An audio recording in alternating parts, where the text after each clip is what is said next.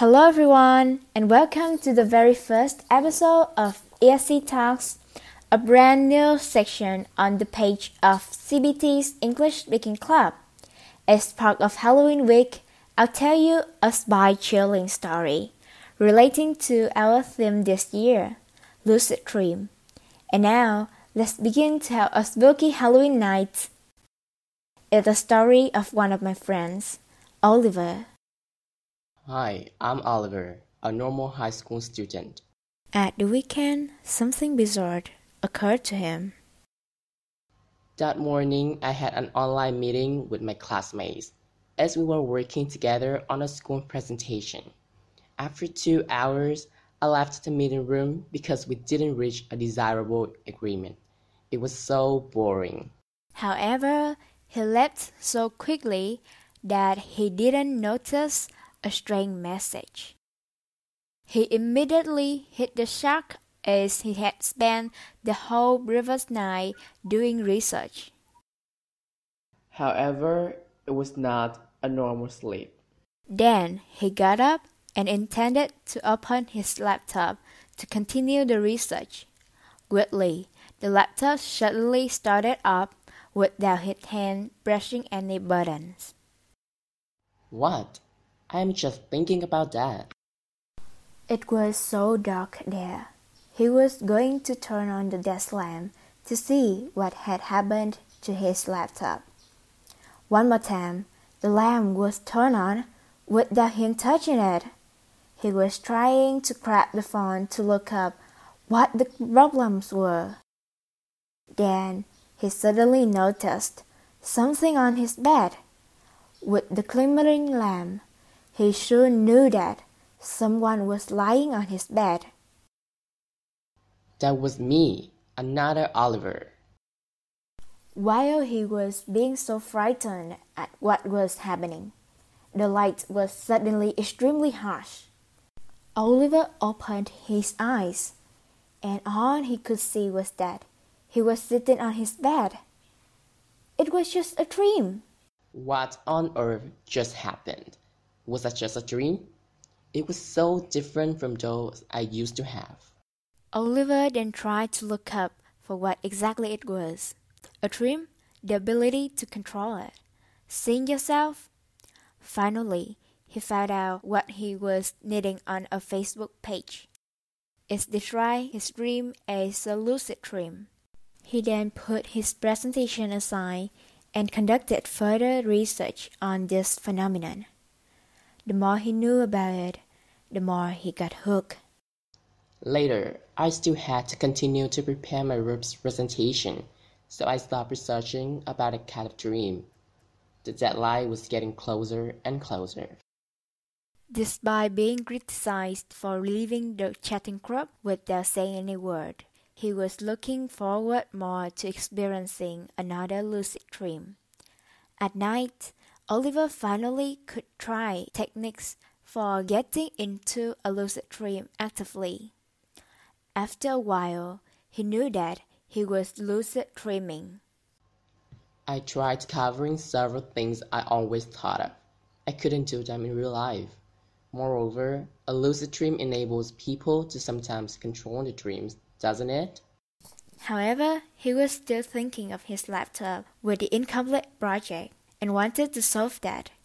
Unlike the reality of being unable to come up with a good presentation, he then could finish it with his mates. But in a dream, unexpectedly, a strange message appeared while they were chatting. What is it? That message was so strange. It seemed meaningless.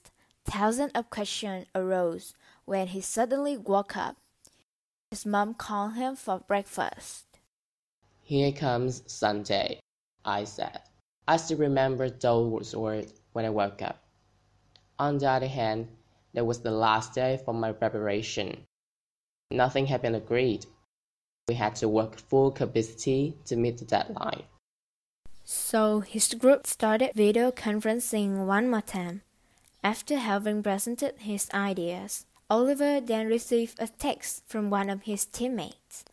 How could you think that we would be given A marks with your ideas? Are you dreaming? You know, he just disagreed with my opinions. Why did it have to be so rude like that? But the word dreaming gave me more consideration. Last night was that just a dream? Pressure arguments, and that dream wore him out, exhausted. He dozed on his desk he was then, in his dream, another lucid dream. He saw himself, the other Oliver, sleeping tightly on the desk. He, at that time, knew what a lucid dream was, so he was no longer scared. Oliver grabbed the laptop to find out more about that message. He tried to make that laptop show what he had read. Unlike what he had done in the previous dream, the laptop seemed not to be under his control anymore.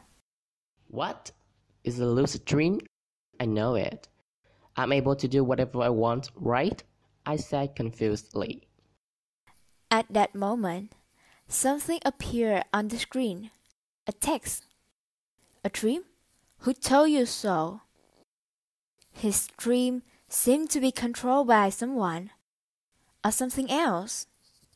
It was what I saw last night. After that, he heard some noise.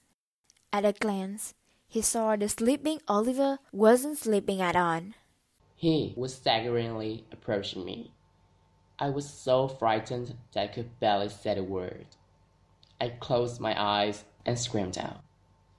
Then I opened my eyes and felt silence. I already woke up. Oliver then asked himself, Was that just a dream? Thinking about that dream or nightmare he couldn't define, he still got scared. The presentation was done. He was sleeping while others were discussing. But I couldn't sleep again. Everything in that dream still vividly appeared in my mind right after that horrible dream.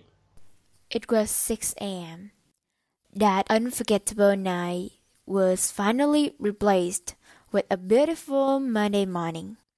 He slowly went to school and shamefully met his teammates.